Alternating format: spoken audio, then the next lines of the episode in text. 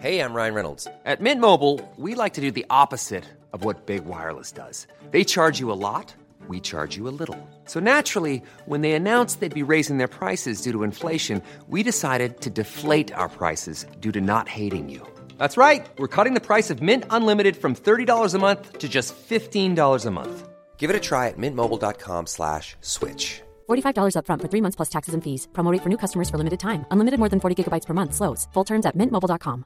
Even when we're on a budget, we still deserve nice things. Quince is a place to scoop up stunning high end goods for 50 to 80% less than similar brands. They have buttery soft cashmere sweaters starting at $50, luxurious Italian leather bags, and so much more. Plus, Quince only works with factories that use safe, ethical, and responsible manufacturing. Get the high-end goods you'll love without the high price tag with Quince. Go to quince.com/style slash style for free shipping and 365-day returns.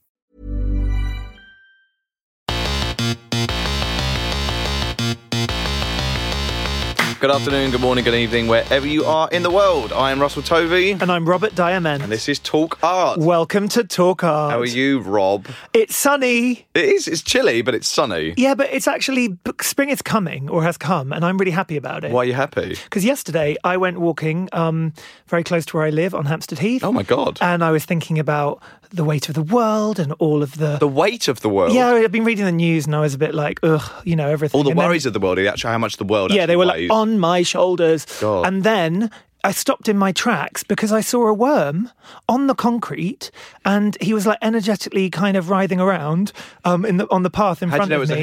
he? Well, he looked like a he, and a he worm. anyway, yeah, a he worm. Okay, they. Um, oh yeah, good. Anyway. Uh, yeah, The and- fluid worm. Okay, Yeah. can we move on from this? anyway, and then I suddenly stopped and was like, almost expecting this worm to shout at me and say, eat me, or like a voice from the skies echoing loudly, eat the worm. With the weight of the world. Exactly. Yep. Because that is a theme that I've seen in the work of the artist we are meeting today. Yes, totally. And the point is that his work has made me look at the world in a different way, and I now notice worms on concrete And paths. they're talking to you. They're talking to me. Wow. I think maybe I That need is to quite. That is quite check an incredible into a achievement. clinic somewhere to get a bit of mental help. Yes. But anyway, our guest today is a conceptual artist. Mm-hmm. He makes work in all mediums, everything from like drawing, animation, neon, even like Limoges salt and pepper shakers, which I bought as a gift for. uh, Not me. I didn't get Well, them. which I won't say who I gave them to, but a very Oh. famous person. Um, music, photography, bronze sculpture, painting, editions, multiples. There's a whole universe of merchandise, um, everything from like posters, postcards, mugs, pin badges, co- coasters for your tea um, and Or coffee, yep. or even water. Yeah, you can put water on a coaster. Or champagne, if you like a bit of champagne or English sparkling wine, Mm-hmm. who knows? Even inflatable swimming pool floats, Yes. which look like giant. Who swans. is it, Rob? It's David, Shrigley. Hi, David. Hello. How are you? I'm well, thank you. Do people call you Shriggers for short? They call me all sorts of things. I'm not. Uh, it should be noted that I am not the only Shrigley in the world. I'm not the only. Oh, you're not? Shriggers. Really? The only Shrig. What about the Shrig? there's a The Shrig Shrag? well, there's a family of Shrigs that I'm related to, and there are there are other Shrigs in other countries. What other countries? Uh, America, for one. Wow. Wow. You're so global. You made it all the way over there. Well, I didn't, but my, you know, ancestors Yes. have travelled. What, where is Shrigley from, the name? Shrigley apparently is from um, the north of England. There's a place in Cheshire called Pot Shrigley, and there's a stately home called Shrigley Hall, No. which is uh, which is now a sort of conference venue. wow. And that could that be part of your family lineage, that hall? It could be because You could lay claim on that. w- I could do. I I think I'd still have to pay were I to have a weekend there. Is it like a National Trust property? no, it's owned by some large multinational corporation who own those kind of Fantastic. things. Yeah, I love them. Damn, I was going to say maybe there was like a collaboration possibility for you to like Stop, do a collaborate. sculpture park. Anyway, Moving on. Going back to Cheshire, I was I was actually born in Macclesfield, although I'm not from there. My parents aren't from there. My, they lived there for a couple of years in the late 1960s, and I was born. And then they left, and I grew up in Leicester, and my parents are from the southeast, and now I live in Brighton. Oh, so you're based in Brighton now? I'm based in Brighton, but I spent most of my adult life in Glasgow, in Scotland. Yes, you did. Studying, because you went to the Glasgow School of Art. All right. Fantastic. And how was that? All right. All right. I saw a video where, and I think it's about 16 years ago, where they were doing a tour, a bus tour around Glasgow, and they were going to various spots where you had laid work down in a public arena. Oh, yeah. Have you seen this video? Oh, Yeah, it was. But they on- never kn- know. eh, You were very elusive, and it was like, who is David, David Trickley? Shrigley. Yeah, Well, it was it's sort of awkward looking back because I think this would have been in the early 2000s, and Hmm. I decided at that point. I think it's because I was had become acquainted with Banksy, Right, And yes. Banksy was, um, as you know, is, is Mysterious. pathologically uh, absent from from from public life kind of thing. And I thought that's good. That's a handy way because then you don't ever have to do any interviews or anything like that. And I thought I'll do that so this woman who was really nice, uh, she said, "I really want to make this TV program," and I said, "Yeah, but I, I'm I'm going to be elusive from now on."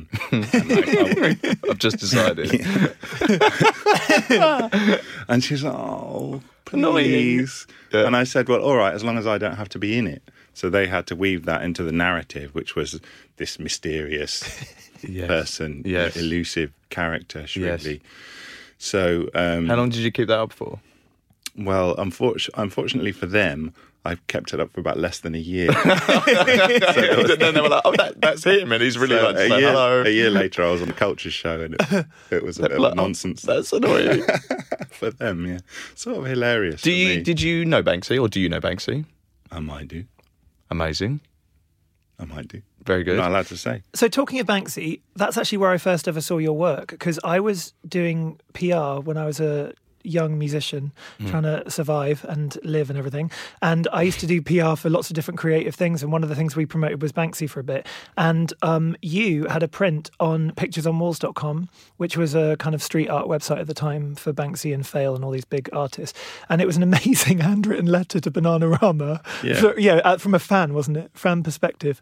Yeah. Well, w- we had a we had a conversation. All right, I do know Banksy. Okay, he is a real person, but we he and I had a conversation about whether the print should be signed because his whole pictures on walls things was that it, you know you put this limited edition print out there and it cost I don't know thirty pounds or something, so that it was in some way democratizing or making accessible fine art products. Yeah. And I was like, yeah, but it still costs thirty pounds. So if it's you know if if it's democratizing it, why does it need to have a signature on it? And he was like, yeah, but you have to sign it, otherwise people won't want it. And I said, I don't want to sign it, so I didn't sign it. And And wasn't it an unlimited edition, that one? it wasn't. It was a really huge edition, like seven hundred and fifty. Okay. I mean, this is quite pertinent for you and I, we should say. Yeah, exactly. Yeah, Because 'cause we, you two have worked yeah. together. we've worked together a number of times now, and actually we're continuing to work together this year, which is really exciting. But um, yeah, for countereditions.com, and we've made numerous prints with you. The first one you did was actually a hand-drawn edition where you drew every single one, and then we've made... that's the one. This will not be here tomorrow. That sign yes. in the grass on the on the Yep. Yeah. stake. Yep. What was what was unique about each of them? Did you hand write the text each time? Uh, I I drew them all individually. Oh, I wasn't aware of that. Yeah, yeah, yeah, they were complete, unique drawings. How we did many- it with what a was ruler. the edition size of that? 100. What was that? I mean, that's quite an arduous, laborious thing. Then after a while, you must go a bit crazy doing the same repetitive image. Or repetitive strain. It's good to have a, a task that you don't have to think about too hard. Yeah. Because almost all of my tasks, including this one, Mm. I have to think about them. Mm. I have to think of things to say, to do. have you been thinking about this interview? Yes. What did you think before you came to the interview? Well, I had preconceptions about it. Oh, what were those? Uh, well, one, the first preconception was I wasn't expecting the recording studio to be so um, Official. boutique. Oh yeah, no, we are we are boutique. Boutique's here. the We're word, very isn't it? bougie. me and We're Rob. so bougie. Oh yeah, Mm, It's bourgeois and boutique and big hipster. time. Thank you. Should I say? Because we, we are. She in the is a recent- bit hipster, you're right. No, but that was our decision because we, you know, we could have bought a load of recording gear and sat around my kitchen table and, and brought people in. But it feels like we're doing, we're going to work in a kind of like really Yeah. lovely way, in a cathartic way. You come here and you, you invite the guests, and yes, and they get the reaction. I think we, you get a better response when you feel like it's more legit. Yeah, it's also in the King's Cross area, isn't it? Yeah, well, this, this whole area is actually like a new city. It's kind of like sort of landed in London. Like it feels quite sci-fi. All these uh, flat blocks and offices and restaurants and it's Mm. Conversions. just all just suddenly appeared out of nowhere Yeah. almost. It's crazy. I don't know how comfortable I feel in this environment. I Mm. mean, I like being with you, Thank you. but this area of King's Cross, it's sort of a, it's still finding its identity, isn't it? Yeah, totally. Yeah, yeah, it's quite an odd place. So going back to printmaking, Yep. what question I wanted to ask you was. Do you like the idea that your work generally is kind of an accessible thing? Because we found out from a number of our friends that they got into contemporary art through your work. Yeah. So you were the first artist where they felt it was open enough and they could relate to it somehow. And then that piqued their interest and now Hmm. It they're has an actually everyman fascinated in it. quality, yeah. And talking about your parents, I know that your parents actually had the same experience where they had very little um, understanding of contemporary art or the art world. And then through your success, they've now become interested in it too. And I kind of liked that idea that The access point. um, the You're a good acce- access point. Yeah. I'm a conduit. You are, You are a conduit. conduit. Yes. the conduit, strictly. The Yeah. conduit. You're If like, I was you're a- like the Pied Piper. If I was a wrestler, You'd be the conduit. yeah, my, my my ring name would be the Oh. That's conduit. hot. That is hot. That's a hot note. Covered in tomatoes or something, wrestling. Do- How do you well, how do you feel about that then? The fact that people are discovering contemporary art through your work and continuing to love your work as well, obviously. Well, uh, there are two answers, I suppose. One is um, one is true, and one is just the thing that you'd want to hear. The, the answer that you want to hear is, "Yeah, that's great. You know, I love. You know, that's I, I love it." But in reality, is as an artist, you don't, you never intend to do anything. I've never intended to do anything, and I've just become the artist that I am because that's just the way it turned out, and I'm very happy that you know I have, I am the conduit Yeah. for some people, but it it really isn't by design at all. So I can't. It's and it's only on occasions like this that I'm invited to think about it, and also I'm really aware that all the dialogue that I have about my own work, it's it only exists when I'm being interviewed, which is why when you look back to other interviews, I completely contradict myself. In sort Mm. of cycles of about five years. so five years ago, I'd probably given you completely different answers. Maybe you'd have answered, asked different questions. Well, I, don't think we, everyone changes, don't they? But are you aware of them differences when you're actually suddenly answering the question that you've been asked five years previously? I, I look upon occasions like this just to get out of the studio. It's just nice to have a bit of company, have some nice coffee, see a different part of town. Yeah, yeah, yeah. Stroke your beautiful dog. you Yes, know. he is beautiful, isn't he? And you've got a dog. I do have a And what's your dog's name?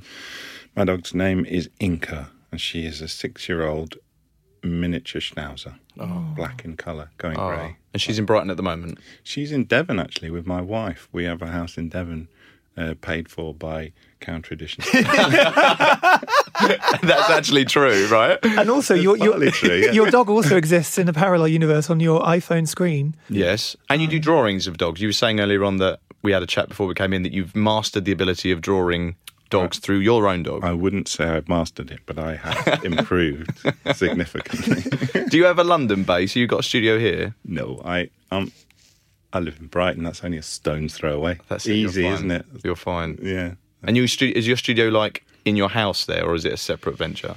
Well, I used to have a really great studio when I lived in Glasgow, and then um, we decided to move about four years ago, and now I have a very various studio arrangement where I, I the basement of our house is a separate apartment, and I work in there, but it's a bit pokey. And then my assistant, I rent the flat next door, and my assistant works in there, and we have the archive. Archive Parentheses. parenthesis, and um, and then I rent a space at the end of the. What? Hang on a street. minute. No, let's go back on that parenthesis. Why archive parentheses? Is there just nothing in the archive because you've it's all Well- gone or what? Some of the things in the archive aren't normally things that one would assume you'd have to archive, kind of thing. Like, Bits of wood and things like that. and these are things you found on the beach, or Things I just can't get, haven't got around to throwing away. it's a sentimental value. No archiving. No, it's more like obsessive compulsive storage. Really? Yeah. So you're a hoarder, basically. I, I'm in a very irrational kind of way. Yeah, I, ca- I, I'm not. I'm the, the archive parentheses. Parentheses. It's not uh, Conduit parentheses. That's what we're going to Spe- call that you. speech mark. This is parentheses. Oh, yeah. Uh, there's one finger on it. Anyway, I digress. Um, so yeah, I've- I've a bit of a scatological attitude towards the things I keep and the things I discard. But do you think they're going to appear in work? I was and about to say, are they sculptures? are Yeah. they things that you're keeping because they're like ideas or they generate ideas? Is that why you hold on to them, or is it just Because I think they're going to be useful. Because I think I could throw that away, but as soon as I throw it away, I'm going to need it. You're about shit. I wish I had that bit of Yeah, wood. I still. I wish I had that bit of wood. That would have been perfect for opening this um, door. And door. door opening this Conceptual Girl. door. Yeah, yeah, yeah. Um, so yeah, so going back to the studios, I've got another studio at the end of the road that I rent from the church, which is really great actually, and really inexpensive and um, and cool. It's great. We should, I mean, we should be there in a way, but it might be noisy, and you know what Brighton's like. Yeah, especially the church. I love Brighton. I used to spend a lot of time Raucous. there when I was younger. I Yeah. particularly like it in the winter when it's like really stormy, and I used to be a bit mental and walk in the storms along the seafront because I loved it so Did you much. see any worms? I didn't see any worms. Worms blowing up into your face. I kind of Screaming at you, I kind of "Save love. me!" I love the Into your drama mouth. of it. The drama of Brighton. No, and the weather. drama of like Life. stormy weather. Oh, you're amazing. Oh my god. Um, so, but but why did you leave Glasgow? then? if you were so happy, was that just like a family thing? Um, well, mm, I don't know. Sometimes we, I don't have any kids. My wife and I don't have any kids, and we have a dog. So if you asked her, it'd probably be a different story. But my version of the story is that we got the dog. And then we thought, well, we're not going to go on holiday to Tenerife anymore in the wintertime because we can't take the dog on EasyJet. or whatever. them. No. So we thought, well, we'll have to holiday within the UK. So we looked around the Trossachs and Argyll and Butte for a for a holiday location. And um, anyway, we paid off our mortgage by this point with the help of counter addition. so we tried to buy this uh, a holiday home, a co- holiday cottage, and they're really expensive in Argyll and Butte. And then we thought, and there's loads of midgies, and it rains all the time. Yeah. So we, so we were watching um, the program with Hugh Fernley Whittingstall, the TV chef, and who's down in Dorset, Devon, Dorset. And we were like, "Where's that? We want some of that lifestyle action." And um, so we looked it up, and it's like right down at the bottom. And it turns out it's right near the bottom of the, of the M5, so you can go straight down from Glasgow and be there in seven hours. Oh, just the basic seven hours. Just a basic seven hours. Yeah, that's So a, well, just- that's a quick trip, isn't it? That's off lovely. a skip and a jump. yeah. You know, if we if you were in America, that would you'd be do that yes, for, go out totally. for dinner a wouldn't you? weekend. Yeah, that was what they do. Yeah. Just for like a, a Saturday night party. Yeah. In reality, on our island, that's most of the island. That is, kind of yes, thing. top to bottom. Um, So anyway, it was a fairly, it was relatively easy to get there, and we bought this little house in East Devon, and it was great. And then when we got down there, the weather was really nice. We're like, oh, it's really warm down here. It's like being in the south of France. So we thought, I don't want to go back to Glasgow because it rains all the time. So, And the uh, midges. yeah, and the midges. Um, so that was that really, and then we we sold our we sold our, apart, our apartment in Glasgow.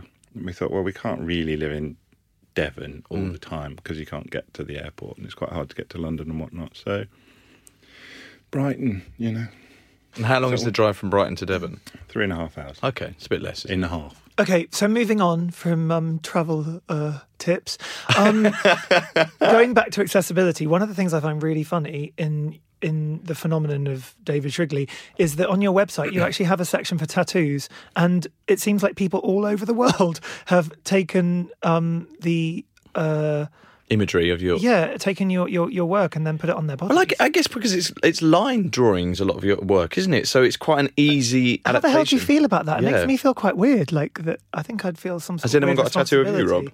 I don't know. Maybe after this podcast they will. Tattoo of tattoo of you. yeah. Well, I was in a band once. I had some fans, and maybe they've tattooed my face on their body. I'm sure Russell's all over people's bodies. Big time. I'm, on- I'm on everyone. Well, I feel weird about it. Is the short answer? It's quite I weird though, isn't tried- it? But you know, it's one of these things that I've ended up doing, and it's sort of too late to set a precedent for not doing it. If you know what I mean. So I just sort of done it in an ambivalent way, and then it just sort of happened. Uh, so, but do you actually like design them for people?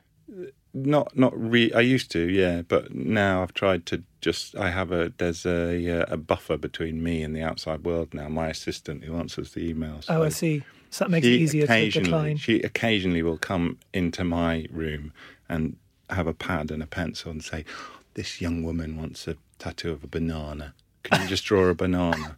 So I draw the banana, and the deal is done. I don't have to talk to. But would you see the the finished product on her body somewhere? Well, I think it just appears on the website by magic. Like the the person will send the im- the the, the Amazing. photograph of the tattoo to my assistant, and then my assistant puts it on the website, and I'm sort of the only, I'm none the wiser. And what if what if someone wanted to buy the picture of that banana? Then could the person who has the tattoo on their body acquire that? Well, I have a bit. I have a policy that you should money shouldn't change hands because that means that I have less responsibility somehow. Okay. Yeah, fair enough. But would you send them the drawing? No. No, you keep that. You archive that with the wood. I archive it with the wood, yeah. Put it in the box with the wood. Right. So um, there's something that you've done recently was uh, with Sadiq Khan, the mayor of London, which was when they had that whole hashtag campaign, London is open, Mm. and then you did uh, some drawings for billboard tubes and He did. um, all things like that. Oh. How, how did that all come about? And do you see that as like a part of your work that's kind of more political somehow? Or public. Um, again, I you know there are two answers. One is yeah, I love you know I love to engage with the political, liberal politics and progressive politics in particular, and I just really wanted to be part of that campaign. Mm. Well, no, but I'm only asking But- because of Brexit and because of everything that's been happening in the UK. And there was a time when people felt like maybe the UK was going to close the doors or whatever. You know what I mean? And then I felt that Yeah, the outward your, view was, that yeah. your your um, drawing that was on all the billboards was actually this really hopeful Message. and it was political somehow. Even if you didn't mean it to be, it kind of ended up becoming that. Um, yes, yes, yes. You're right, but the the the honest answer is uh, yes. Obviously, I agree. I agree with that campaign broadly speaking, but the reality was it's just they asked me. And the woman who is the deputy culture mayor, she's really nice, Justine Simons. and I was like, "Yeah, no, I'll do it." And I just, I just did it one day, and I thought, "Well, I better, I better say yes because the fourth plinth thing's coming up." So Oh, of course, it coincided with that. and it was fine and it was great and everything but for me it was just a means to an end it was a way to just help with somebody's project that i approved of Yeah. so i don't know how political you know to what extent was it a political intervention on my part it was just an illustration Yeah. basically. It was just a bit of illustration. I don't do a lot of illustration these days, but um, yeah, Do you find it tough people projecting onto your work so much, or do you or do you feel like that's exactly what your work is meant to do? Uh, I think it's yeah, exactly what the work's meant to do. I think the work is the work is whatever you think it is. uh, and I think as a conceptual artist, Robert called me a conceptual artist. Would you call yourself a conceptual artist? Uh, I do, and I have. But now you mention it, I'm not quite sure what I mean by that. like in that way that I just revise things that I've said and completely contradict myself. Well, conceptual in the fact that you you allow the public public to that the, your work is activated by a public's view of it. Yeah. Some art some art just is its own thing, but your work is so interactive. And we were talking earlier about we we've interviewed uh, Ryan Gander and Martin Creed, and there is some And they're kind of- officially conceptual artists. both Yeah. of whom are fully certified Yes. conceptual artists, whereas my relationship to conceptual art is slightly more tenuous okay. Yes. because, on account of the fact that a lot of people just see me as a graphic artist, kind of cartoonist. And how do you feel about that? I, I again, I don't really mind. I'm quite happy to. I think the thing about um, sitting between two um, areas or or two disciplines or two idioms or whatever you want to call it is, or, or a number of disciplines, is that um, you get to do lots of different things, so you don't get bored. Mm-hmm. Whereas if I were, if if I w- was like a a figurative painter, Mm-hmm. for example, if I were like, um, I don't know, name me a figurative painter. Tal R, who's a friend of mine, you know, Danish. I guy. love Talar. He's brilliant, totally brilliant, and not not a million miles away from what I do, kind of thing, graphically. But he's very much a uh, a painter and a graphic artist. And if I, uh, in, if I were that good at doing what he does, because he's brilliant, he's a brilliant painter. He's a just a brilliant uses color in a fantastic way, and I use color in a very very primitive way, which is. And the way I justify that is to say that I'm a conceptual artist. it's basically saying, no, I'm not, I don't, I don't need to exercise any craft skill because I'm a conceptual artist, even though I don't have any craft skills to demonstrate. I don't. I don't agree with that. But Well, anyway, that was aside. What was the point I was making? So the the thing is, unlike Talar, I'm allowed to.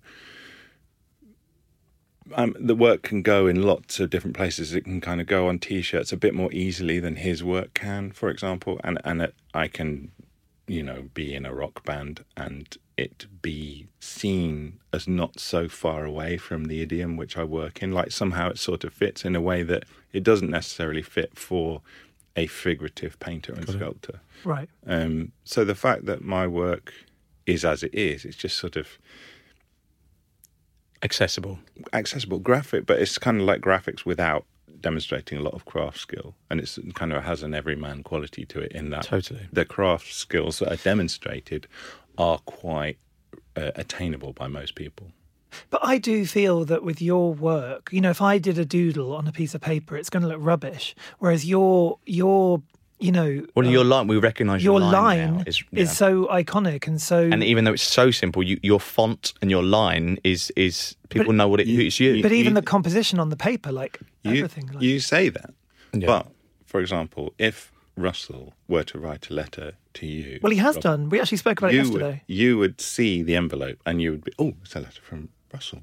Because you know, because his handwriting is so familiar to you, and vice versa. Yeah. and in, that's just an extension of the same thing. It's just that you know everybody sees my handwriting, and then people are really surprised that my handwriting is on the postcard that I send them from East Devon, kind of thing. And they're like, "Ooh, it's your handwriting." it's not, like, it's "Well, not what else?" conceptual handwriting. No, it's not. It's, it's It is my- official. it is. it is my handwriting. Yeah, yeah, yeah. So it it just and that you know obviously I do it all the time and that's how I make a living. But nonetheless, it's still just that. You know, twenty five years ago, Mm. it wasn't recognisable, and you know, Uh, to your loved ones and your friends, it was. it, yeah, Yeah. to some extent, yeah. So who who is your inspiration? Because I was talking to someone the other day, and they were like, "Is he like the modern Keith Haring?" And I said, "Well, th- I mean, Keith Haring had a political agenda, and it was of a, of a different time. But do you feel like that? Because his work was he like played with the same narrative, the same characters appeared all the time. Do you feel like he's a big inspiration to you? Um, not necessarily Keith Haring as such. I mean, I think he's i- really interesting to look back upon in the sense because his work is is sort of like started out like Banksy's and Jean-Michel Basquiat in that he was a street artist who made crossed over to being a fine artist.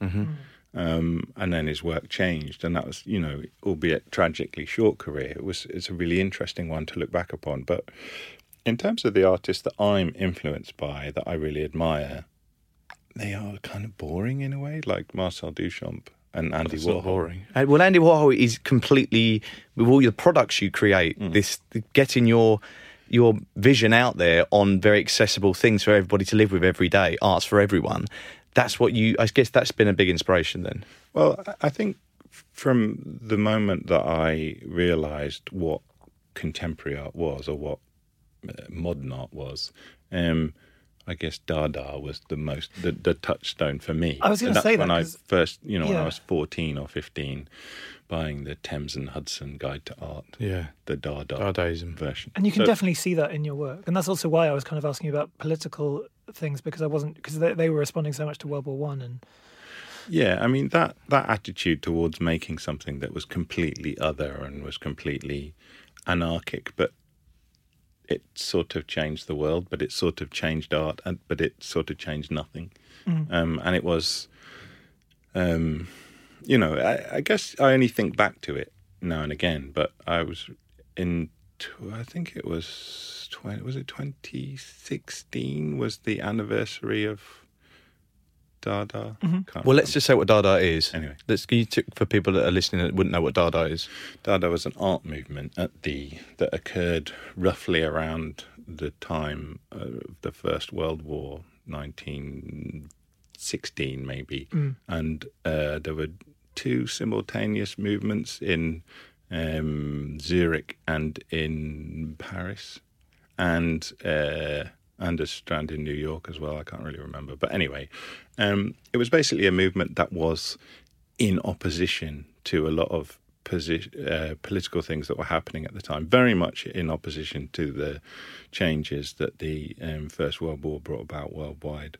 So it was art and anti-art. It was just a an art an art movement that was based on rebellion against everything. So Marcel, the iconic work of Dada is Marcel Duchamp's urinal, urinal where he presented a urinal in an art gallery, which seems kind of passe now, but at the time Shocking. was was kind of shocking, but it's difficult to know. You know, these works kind of ossify and have a, s- a different meaning over time. But um, but reading about the Dadaists and you know, it's a large group of artists and things that they did um, was really inspirational to me at that. At, you know, when I was fourteen or fifteen, of course. and I didn't really know what art was because I grew up in the suburbs of Leicester, and Uh-huh. you know, my experience of art was I don't know, album covers, Yeah. maybe, because I'd never actually been to an art gallery. So I thought that, uh, like, Adam and the Ants album covers were art. Yeah.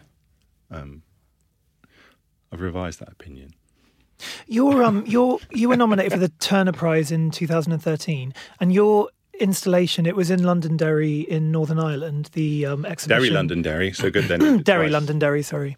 Um, your installation was uh, Life model. a life model, but this kind of sculpture that you'd actually created that even had moving eyelids and everything, and it peed into a bucket. thinking of the Marshal de Champ's um, yes. Mm-hmm. urinal, um, he actually occasionally sporadically peed, um, and then you invited um, the audience, the public, to come in and actually draw like a life drawing class, um, and that kind of completed the work in a way.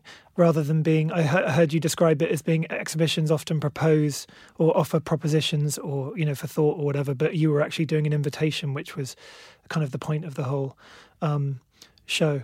But I was actually weirdly thinking about Duchamp when I was watching that video of that show. Yeah, it's a funny one. I, I, um, I guess the tenor prize is a bit of a burden for a lot of artists. It's a, what goes around comes around kind of thing eventually. And um, What do you mean? Well, the Turner Prize is offered to British artists, or it was offered to British artists under the age of 50. And if you're choosing four a year every year, you know, the pool, you know, you eventually start, I see what you're saying. Right, right. you eventually start scraping the barrel. and that's how I came to be nominated. What was your show they'd seen? Most people had seen. I did a retrospective at the Hayward Gallery Right. called Brain Activity. called Brain Activity, a title I thought of in yoga class. Oh, you a big yoga man I am, yes. in Brighton? I haven't found the right class in Brighton, but I had a great teacher in Glasgow called Jerry Keelty, who's a, it turns out is a very well respected yoga teacher, you know, in the whole of the UK, if not elsewhere as well. Um, but I've never found anybody quite as good as him in Brighton. So I'm Maybe still- after Talk Art, you're going to get some messages. Hey, I'm Ryan Reynolds. Recently, I asked Mint Mobile's legal team if big wireless companies are allowed to raise prices due to inflation.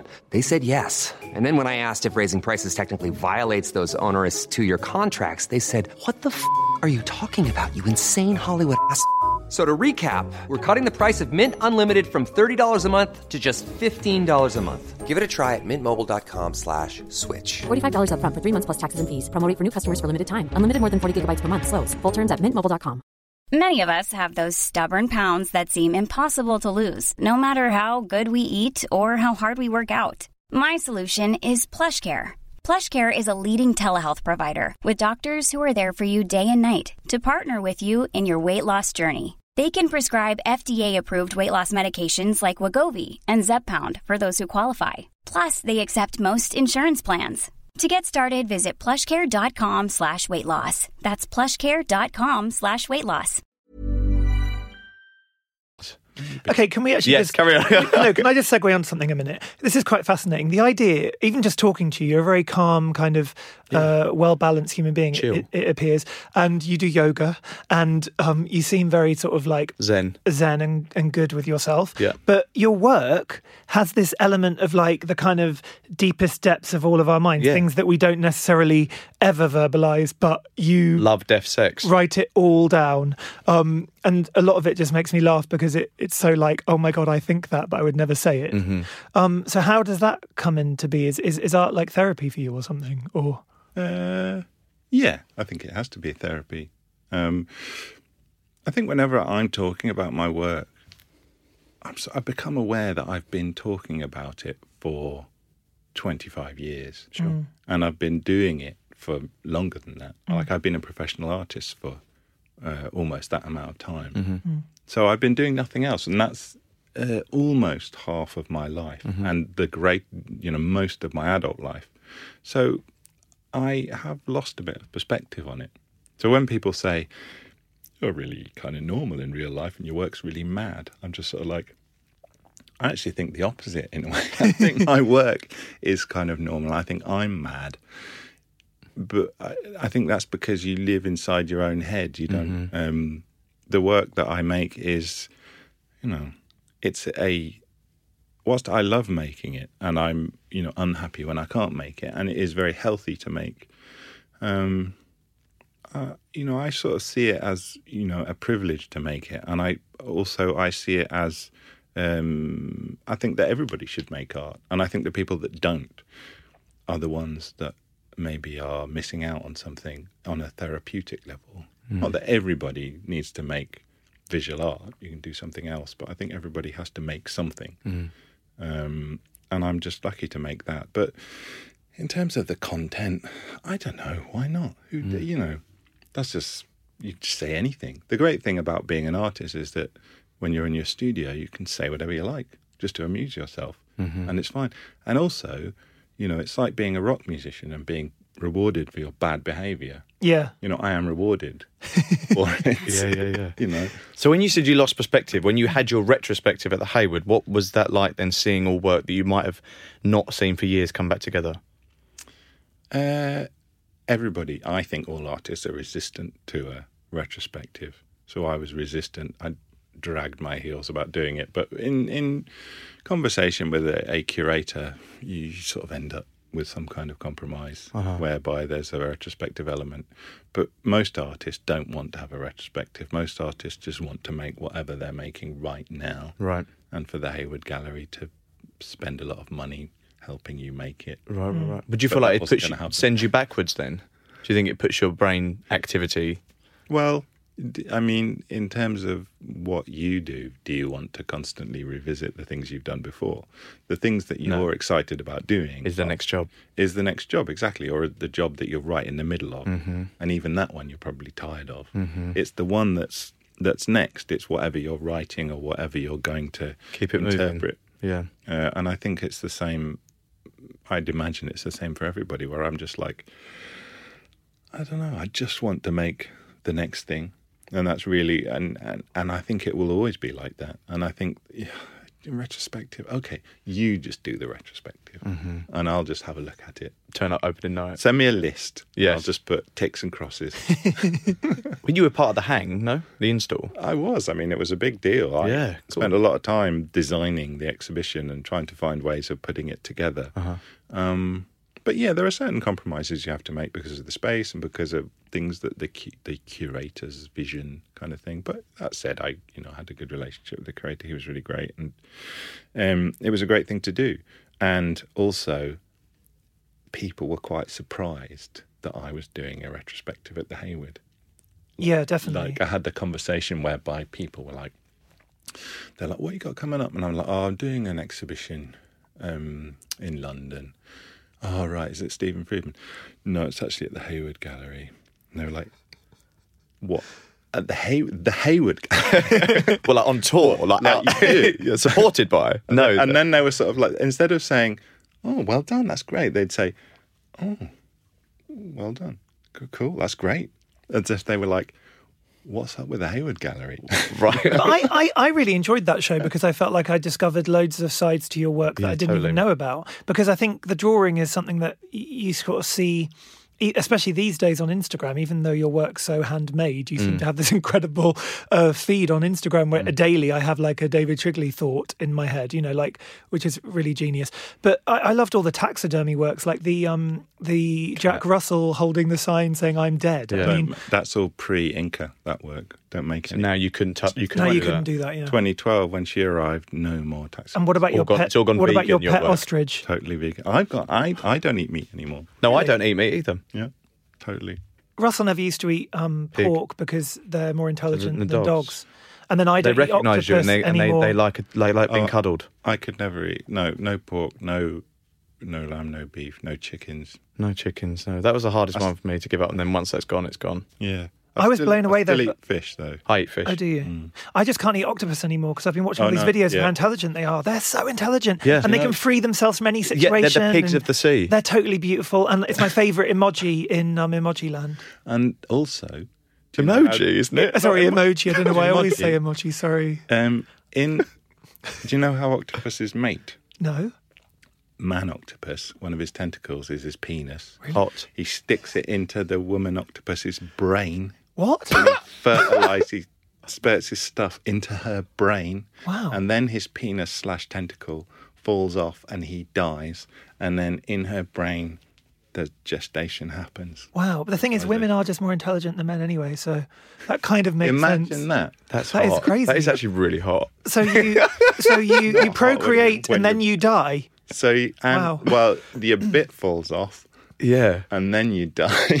Wow. Yeah. No, it's yeah. It's, that's intense. and she's got a really bad headache. Yeah, she's always like, ah, Yeah. what's this migraine? And you're just- you've you're got like- baby octopus growing in your skull. Yeah. sorry. Sorry. Oh God! Oh, That's So tough. no right, more activists. art practice quickly. Wh- Well, not quickly, but when you, what, are you quite strict with your hours, studio hours? Are you a nine to five man? Yes, yes, I have to be. Um, I think my mantra is when I talk to students, I always say, put the hours in and the work makes itself. Cute. So the more time you spend in the studio, uh, the more likelihood it, it there is that you'll make something that's okay. And you, you a coffee man, tea man? Two coffees in the morning, All right. uh, then um, white tea in the afternoon, then peppermint tea after four. Well, you've got a whole routine. White Love tea. this. White tea is in herbal white tea, or white tea is in milky tea, White tea, as in green tea. You know, but white. but they're And your mantra for life that I've read somewhere was like, be nice and work hard. And I was just like, I love that because that is So simple, but it's basically- true. It's also the key to happiness, probably. I got given advice once by someone that was. I said, "What's the key to like success?" And they said, "Just be brilliant." like, oh, okay, yeah, just be brilliant. Like it's an easy thing. Like, just be brilliant. Oh, okay, yeah, Was that an actor? yes. it was James Corden. Yes. Oh, just be brilliant. Just, love was it, that. is it just just be brilliant? Oh, okay, yeah. Oh, yeah, fair enough. Great. Yeah.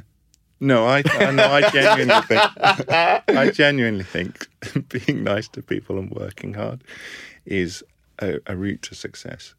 Because let's face it, if you don't do that, Yeah. if you're just lazy and horrible, But some people slip through the net. yeah, they do.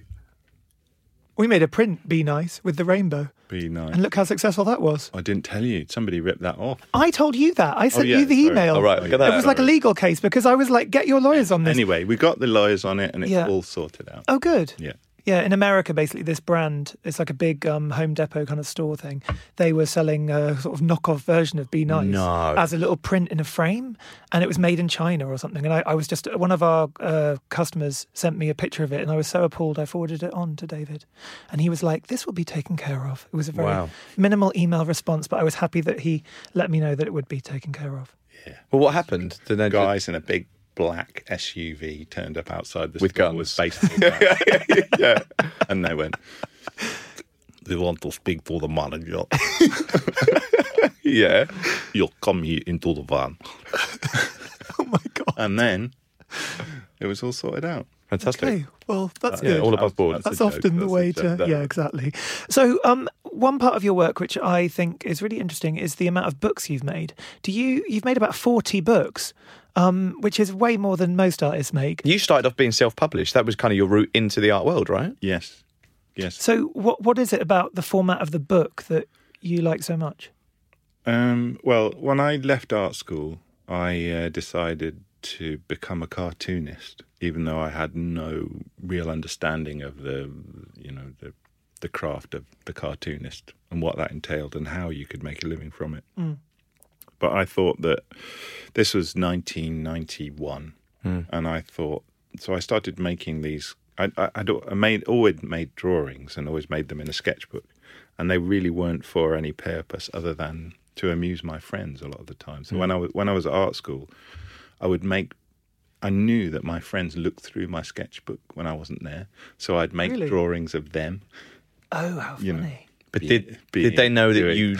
doing unpleasant things? But did they know that you knew that in the end? They did eventually, yes. But it was just you know, it's it like was- reading your diary and you going, "This person's a complete twat," knowing that they're going to read it. Yeah. Anyway, um, so that I'd always made these drawings, and then I decided when I left art school that I needed to have a um, a career, and I didn't think that one could have a career as a, a fine artist because you know this was pre YBAs, I guess. So there weren't, wasn't really a, a precedent for that happening um, to a 22 year old. So I, I thought I'll be a cartoonist and I'll be published in I don't know Private Eye or something like that so I made these, eventually made these books, which were uh, a, a marketing tool essentially. The first book was called Slug Trails, and um, it was published by a small imprint in Glasgow who published two other ventures, which were one of which was a Mark Bolan fanzine, and the other one was this. Uh, s- very esoteric, satanic writer called Austin Osman Spare. And uh, so it was that, Austin Osman Spare, And you. Mark Bolan fanzine, and me. That was the And roster. we did two. I did two books that were published by them.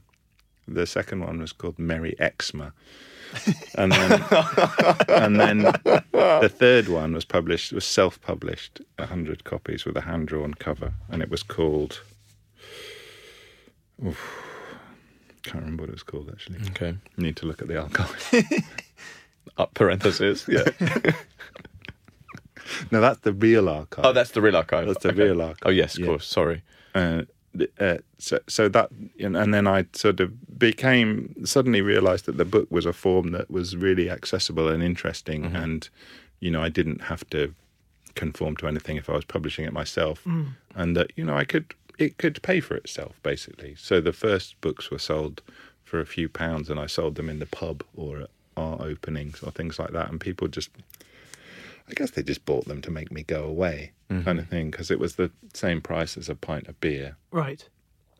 and um, and and then you know stuff happened. People saw them, and somebody else started publishing them, and uh, many years later, I'm Making giant sculptures in Trafalgar Square. And books. Do you follow cartoons? Like, do you like Modern Toss and do you like The Far Show and Peanuts? Are any of these kind of columns that you follow? Um, I like. Oh yeah, I really I like modern toss, for example. Yeah. I think that's really fun, and um, you know, I buy those greetings cards Yeah, to same. send to my brother-in-law. same. Um, but I'd sort of have come to like cartoons as a result of being a cartoonist rather than, you know, vice versa, Mm-hmm. Yeah, yeah. which is an odd way round. The things that I was always really influenced by, um, you know, apart from what we've spoken about in terms of fine art, I, I'm really influenced by by by writers more than probably as much as uh, um, fine art in the sense that I loved uh, um, you know, I love Ernest Hemingway Right, of course. And, Old uh, Man and the Sea. And, and many, you know, all the writers that you like and lots of other odd, odds and. so you're a big reader? Yeah, I, mean, I wouldn't say I'm a, a voracious reader, Hmm. but I have been through, been a reader for my entire life, and I'm a bit of a, a bit of a snobby reader as well. In what way? Ooh, I like that. In the sense that I don't like, I can't read bad prose. Okay. I mean, I can read it. obviously, Yes. you have the ability to read it, but you don't Just want become to. dyslexic when I start reading Carl Hyacin or something. yeah, yeah, yeah. Okay, got it. uh, but I just don't like it. I don't like bad prose, and I don't, I can't read for read for pla read beach books. I just you know, Danielle Steele or anything doesn't well, the appeal to you. closest I get to pulp Go on. is probably I don't know Paul Auster or something, Okay. Jonathan Franzen or something Right, like right, that. right. You know, which is middlebrow literature, I suppose. But anything less than middlebrow is sort of unacceptable, which means that I'm a bit of a snob. And what about poetry? Um, I don't. You like song lyrics, don't you? You're a big mu- muso, right? I do. Yeah, I don't know. I, not, I wouldn't say I was a. I wouldn't say I was a big consumer of poetry. I mean, I I studied T. S. Eliot when I did my A levels. Yeah, we all did. But I, I don't know. I think there's a time for poetry, but I, I guess I would rather read, I don't know, Cormac McCarthy. Got um, it. Yeah. Um, The road. whatever it is. What is your newspaper? What newspaper do I read? Yeah. Um, I don't. I've sort of gone. I used to read the Guardian, but I've sort of gone off it. It was you. Yeah. I'm just fed up with their um, constant begging for money. right. and they'll- basically anything they give you for free in Waitrose isn't worth having. Got it. You know what Good. I mean? That's a good moral to live The by. coffee is rubbish. Do you get free coffee in Waitrose? Yeah. I When? haven't Well, been to how? Waitrose in so You long. get they get you got your Waitrose card. Right. You go in, you can have a cup of coffee in a single use thermal cup. And you walk, and you can walk around and shop with that, or Yeah, they give you well I I keep the thermal cup. Oh. And I take it home with me. and archive it. No. For when I need a thermal cup to make coffee and then I get in a car and have to go somewhere and then I've got the Anyway, Yes, no, that, it's- um, I go on. digress. No, you so, don't. So I don't read. I don't read the Guardian cars and anymore. the shit coffee in Waitrose. Got Well, it. because it, I don't know. I just think there's so much. It's sort of, in a way, a golden age for media. Yeah. In a way. Uh, And it's a golden age for music and everything that you consume culturally because it's all there on the internet. It's Mm. like you can, there's so many interesting online sources to find out about things, so many different viewpoints about things. So I, I, you know, I end up would rather read long form essays about, you know, the dark money into Brexit in Yeah, open yeah. democracy than I would um, just read about the same thing in the Guardian. Where I just, I don't know, just give it a cursory glance, and I think there's there's so much opportunity if you spend a bit of time to be really far more nourished than just reading one newspaper. And I never read the newspaper. We, the part of the reason we get it, apart from the fact that it's free in Waitrose, we get it and then we don't read it and we just use it to put the dog's food on. Got it. So we've all just got some newspaper. and that's an indictment against the Guardian. yeah. So recently, you were the curator of the Brighton Festival. I was. Um, and for that, you had an alt rock band performance, and you actually wrote songs, didn't you? I did, yeah. And what is your relationship to music? Because I see that you've like made music videos for Blur and Yes. different bands, and and you've even designed like album covers for people. Um, so do you have a strong relationship with music yourself? Oh yeah, definitely. I've always been a you know my my main passions in life are music, art, and football. Um, We can't talk about football. We oh don't no, talk but about football. you actually dogs. designed a mascot, Dogs. I didn't can you, for a talk about football dogs. team? Didn't Yes, you I design a did, mascot, yes. a ki- kind of crazy yellow yeah, I did. mascot? Oh yeah, I remember that. Who- What was that team? Partick Thistle, the Jags. And it was kind of controversial. People didn't really understand what it was, right? What was this creature? Um, well, very briefly, I met somebody who ran a hedge fund in California, and after after dinner conversation, they ended up sponsoring my local team in Glasgow. Partick Thistle. Oh, wow! and then I, on on the understanding that I would do all the artwork and design a mascot that was based on their company logo, which was a rising sun. So I made this thing called Kingsley, and who looked a bit like a version of Lisa Simpson. yeah, yeah, yeah. weird, angry Quite version. haunting, Yeah. wasn't it? Yeah. and it's and to my great pride, it's been uh, Scottish Football Association mascot of the year three years running. now that is a prize. Where you is it won. stored when it's not? Well, there were two of it. My friend Susie Hunter, who I was at art school with, Susie does contour sculpture. She made she's made two versions of it because it gets a bit grubby. Got uh, it, yeah. with the wings touching him. And it's bright yellow, isn't it? right, and he sort of he celebrates with the team. He, you know, he does the minute silence before the game. That's always Amazing. I can't wait to put that put that on the Instagram feed. That's gonna be one that I people are will. gonna love to so see. going back to music, so how how did it come about working with Blur or all of that? Uh, well, yeah, I just what goes around comes around. I suppose it's a bit like Right. the Turner Prize. You end up doing Things just you come- do animation. Everyone works with Blur in the end. yeah, yeah. no, I mean if you do if you do animation, eventually you're going to do a pop promo, and that was quite a long time ago, maybe 2003, and you still got paid in those days, paid proper money to do. So we, yeah, we I did it in collaboration with some guys called Shinola in London, and we did this thing, and it sort of went really well, and we won an award for it and stuff. Um, but I've always been. I used to be in a band.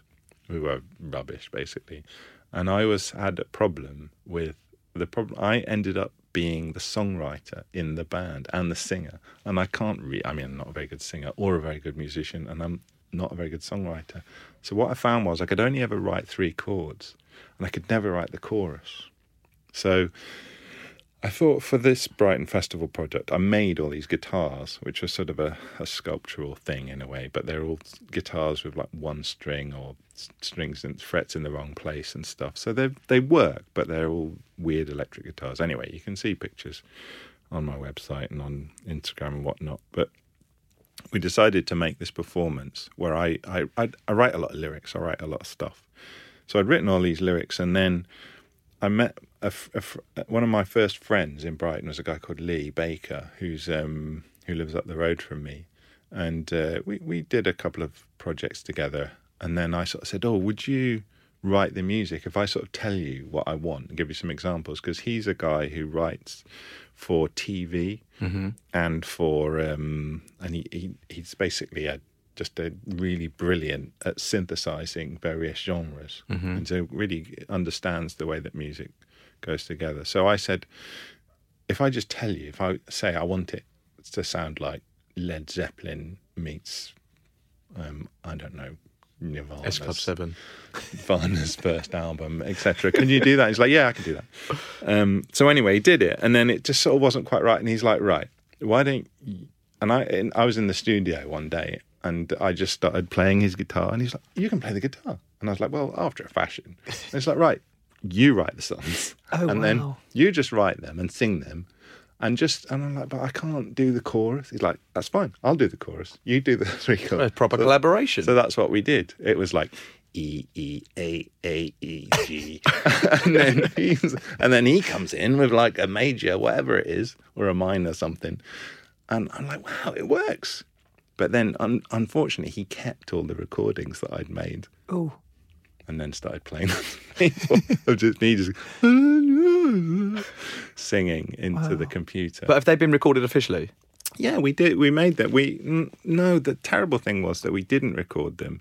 We performed them, and it went. It went quite well. It wasn't. And that's on YouTube or? Uh, pff, I don't know. How you mention it. Bits of it are here and there, but yeah, unfortunately, we we didn't record it, and we sort of can't can't really go back to it at this stage for reasons I won't go into. But it sort of, yeah, it was like maybe sixty five percent finished. So it was a work in progress. We had a certain amount of time and a certain amount of resources to fill, and we it, we sort of did it. And then we were going to go back to it, and then we haven't haven't been able to do that. But it, it ended up working really well. I didn't perform in it. I, Oh, you didn't in the end? I was just the director. did it. Right, right, right. Which was really good fun. was it because I- nice watching that all come to life though? well, what was great was we were in the in the rec- in the rehearsal studio, and I'd be like, "No, no, no, take you just bang on the big drum. What's that called? the bass tom tom. Yeah, bang on that one, and then Yeah, that'll hit that do. one. No, not that symbol. Oh, the ride symbol.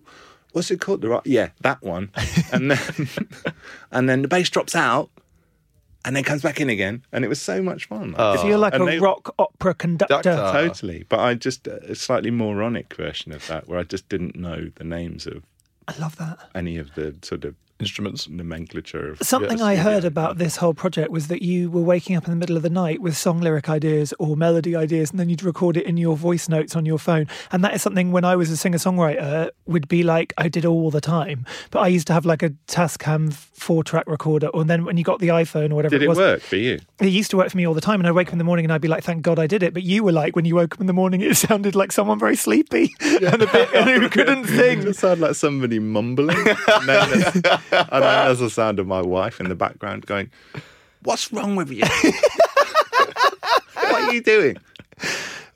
Um, I also loved this idea that you'd go on aeroplanes, and because you were so captive, that would sort of free up your creativity. Because I wrote all my songs for my first album when I was flying. We used to do gigs in America, and I would just constantly write when I was on flights. And the minute I came off a flight, I wouldn't be able to write anymore. There was something Wow, about the wow. the act the activation that happens creatively when Yeah. you're on an trapped. totally, aeroplane. Totally. I just went to Australia and New Zealand, got so much done. It's like I got two weeks' work done in two days. I know. I think they should just send all creative people on aeroplanes. Do you always carry a sketchbook around with you? Yeah. Yeah. Yeah, yeah or no? Yeah. Yeah, no, I've got it. It's in there. It- It's in there. Yeah. And would you? Are you someone that's like you'd be sat on the train now on the way home and you'd be sketching? I might be sketching, or I might. Some, a lot of the time, it's notes of, of things Uh huh. where I'm like, I don't know, make notes. And what comes Phrases. first? Because a lot of your work is written and there's an image. Is it the image or the writing? Uh, probably writing comes first, and then I make an image, and then sometimes I go back to the writing, or sometimes something different comes. Got it. Great. So it's a bit like that. What was the name of your band? Tempo Shark. Tempo Show. And funnily enough, since we've been doing this podcast, my royalties have gone up. Really? Yeah, Well, you- all your- the because music Russell credit- mentioned the band in the first episode. But the music credit, the music Oh, yeah. beginning of this is your the music. music on Talk Art at the beginning and the end, which somebody, a reviewer recently described as a B movie soundtrack. I was a bit like, oh, thanks for that. Um, that's actually from Tempo Shark. It was a song called Joy. but bizarrely, we're getting way more PRS than I used to get. We? Since this, well, I guess the other guys are too, Oh, who okay, wrote the right. songs. with Oh, I them. thought you meant I me. I'm imagine not they are, getting Oh. because it. I'm getting more PRS. But anyway, it's, it's a funny phenomenon that these days, if you make something 10 years ago, it's still out there existing. Your and music's on the it's Kardashians available. as well. It's on all kinds of things, yeah. Uh, His yeah, music's in the background The music, first the like Kardashians. five seasons of the Kardashians TV show, they took a lot of my vocals out, but you sometimes hear the backing vocals. And his ex-boyfriend Dan used to text me going like, "I'm watching Kim Kardashian, and it's your song on the back." And then he got really into my band because of it. It was hilarious. Through But at the the, time, I Kardashians. didn't even know who Imagine they people were. discovering your But music through the Kardashians. They weren't That's famous incredible. back then though, and then they've become so famous that we get PRS all the time from it. But they've dropped you It's for the new hilarious. series. Yeah, I don't think I'm on. The, I think I'm on the first sort of four or five seasons or something like that. It's Uh, very funny. Who have they got now? Kanye. But can I say something? I stopped writing music when I became a gallerist and I, you know, changed my life, all that stuff. But it has come back to me every so often. So when my dad died, I wrote songs. But weirdly, watching your tape video where you're inviting people to come in and do life drawing and you were kind of encouraging people's creativity, it has sort of made me think, oh, I should, you know, open up that side to myself that I think I shut off. And I'm going to put a piano in my house in Margate, I've decided. So I might make a record one Hmm. yeah, day. you do periodically say to me, "I'm going to make some more music." I Yeah, want- and I do still write sometimes, but only for myself. And the idea of putting it out in the world kind of terrifies me. But I think I'm actually going to consciously do it as like a hobby again and write MIDI songs. keyboard. What's that one where you have like the pen? It goes "Meep." That's the stylophone. stylophone. Don't I you- love those. Yeah. I love real pianos actually. I just That's love very the- you, actually. the if you was an atmosphere. instrument, you'd be a stylophone. I uh, I was having my photograph taken a while ago um, by this guy, and he said, "Oh, I just went to photograph John Terry, footballer, who played for Chelsea at the time." He said, "Oh, what's his house like?" He said, "Oh, he's got uh, he's got a grand a white grand piano on the mezzanine floor." Word. I said, "Does he play the piano?" He said, "No." but there's always like you. Maybe he put it there, and he's thinking, "Well, I just you know One day. anybody." You know, Eh? Yeah. that guy David Shrigley, if he can getting people to be creative, I could do that once my career's over. Mm. Exactly. Football. So he's just retired, John Terry. Well, we look out for that concert. Well, let's send Yeah, out totally. positive vibes to everyone listening today. And if John you Terry. have any inkling within your bones that you want to be creative, Creative. just do it. And I also find, like you were saying, if you read, that's when creative ideas often come. Yeah. And I actually stopped myself reading for years because I was so like over being creative, and that was yeah. I find reading so in it sort of lights Engrossing. the fire or something. doesn't it? Read lots and then go on a very long plane journey. yeah, that's our advice. to very you. good advice. So, So, David Shridley, thank you so much. no, no, we've got to ask good questions. We always ask all our guests. What's your favourite colour? Red. Why? I lo- just I just really like it. Fantastic. And if you was going to do an art heist, if you could If you were steal going a to work- steal a painting from a from a museum, or a, what's a touchstone for you? What would you like Um, to take home? Uh, I'd have a Philip Guston. Oh yes, amazing. Our um, sleeve art for Talk Art is actually based on a Philip Guston painting of us looking up. Cool. What what We what love Philip Guston. Guston on especially? Well, probably not one of the ones with the Ku Klux Klans. No, no, too much. Maybe just one of the one of him in bed or the the character Yes, in bed yes. smoking. Yes, yes, Mm. yes. One of those ones. Do you know an artist called Armin Elawan, who's very heavily inspired by him? I don't think Timothy Taylor Gallery. He's, but his work was inspired by Guston, and his work is like that. But yeah, that's that's a great response. And I was Oh, love just in that. Germany with the Belgian artist Nell Arts, and she is definitely following on from that tradition. She's amazing. Yeah. You'd love her actually because she makes books and films and crazy kind of surreal performances. She's really cool. Do you live with your own work? No. Do you collect work? Yes. What do you collect? Um, tend to buy things by younger artists who I can. I feel like I'm. Yeah, I feel like it sort of supports them doing something. Emerging. Yes, I've got. Yeah, I've got a few. What have you got? What names? Yeah, well, people that people would like to Uh, know about. Um, well, I mean, one or two things that I bought from people over the years where the person's sort of become better known. Um, do you know a painter called Celia Hempton? Yes, yeah. of course. um, uh, I've made prints with her. I yeah, love the, her. the partner She's of Eddie really good Peak. friend. They're a couple, aren't they? Yeah. Well, Celia, when Celia was at art school, uh, they left. They used to live in Glasgow, and um, I bought. We, me and Kim bought some of her work. Because, Kim's your wife. Yeah, Yeah. just because um, they needed some money basically to She's so, great. yeah. I So really, anyway, really we've like got these her work. beautiful paintings. I mean, I don't. I, Are they genitals? no, they're Oh. they're. She used to go to scrap yards and places like that and paint al fresco. I think she still does. Uh-huh. She that. does, yeah, yeah. yeah. Yeah, but they're just small, landscapey type pictures. Oh, I really like those that series by her. Yeah, Oh, cool. but yeah. Anyway, I'm really glad she's doing well. But uh, and I'm, you know, I, in a way, it's sort of a burden to have things that are valuable. yeah, But true. I've got. Uh, We were going to get them on this because we were going to do like art couples because they're like both working a couple. I know, but it's kind of problematic that I think it's a bit. I don't know, but yeah, Yeah, they. s- I don't think they I don't really know if they're wanted going to do that. Or but not. I'd love to interview both of them. I think Yeah. they're great, Eddie Yeah. and uh, her. no, they'd start having an argument probably. Well, that'd be amazing, wouldn't it? That'd be audio gold. That'd be a great podcast. That's not the way it works. Oh, You'd feel really bad. Would we? I don't think Dunno. so. We want to get controversy. we wouldn't join in. We wouldn't choose sides. I feel bad for suggesting it. We'd just facilitate it. Yeah. Well, David We'd Shigley, conduit it. There we go. Conduit yeah. it. the conduit. thank you so much. Thank for you so coming much. on. What a pleasure to meet you. My Oh, oh, pleasure. so, hang on. So, what's your website? My my website. Yes. www.davidshigley.com. Yes. Amazing. And you're on Instagram Yes, at.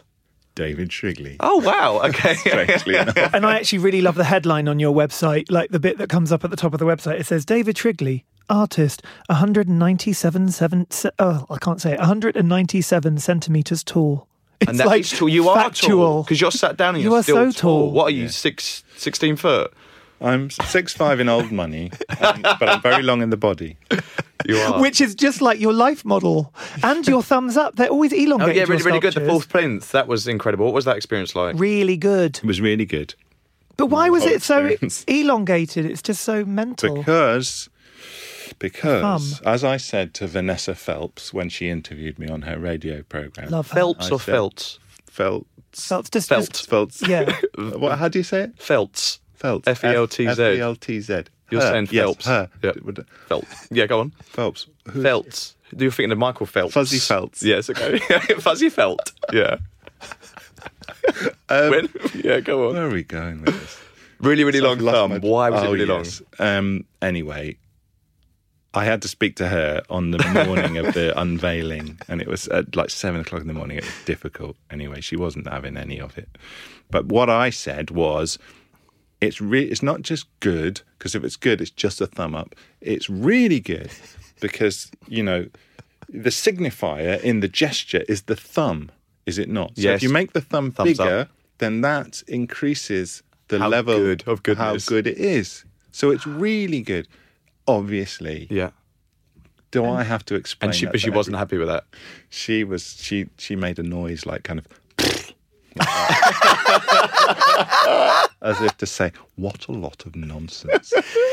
I have a way to tie she up might have even this. said that. I have a way to tie up this fantastic interview. So we made a print with you around that time for the Rio Olympics that was the thumbs up uh, image Yes. with the, the slogan or or mantra "Life is fantastic." Yes. So I want everyone. That was your Um, biggest seller, wasn't it? It was, yeah. I want everyone listening to this podcast to remember that life is fantastic. There is hope, There is. and be creative. David Shrigley, thank you so much for Thanks, joining us. Shriggers. Everybody listening, you can visit our Instagram at TalkArt to see images of everything we've spoken about today. And we will be back very soon. Back soon. Big love. Thank Bye, you. David. Bye. Goodbye. Bye. You've been listening to Talk Art with Robert Diamant and Russell Tovey. Follow us on Instagram at Talk Art, where you can view images of all artworks discussed in this episode. Recorded at Spiritland London by Anthony Shaw and edited by Gareth Isles. Subscribe to Talk Art on iTunes and Spotify. Give us a rating and write us a comment. Thanks for listening.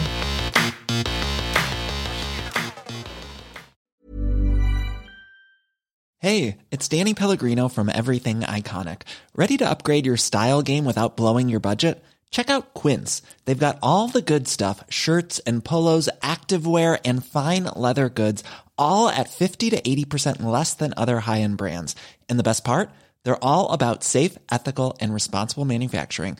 Get that luxury vibe without the luxury price tag. Hit up quince.com slash upgrade for free shipping and 365 day returns on your next order. That's quince.com slash upgrade.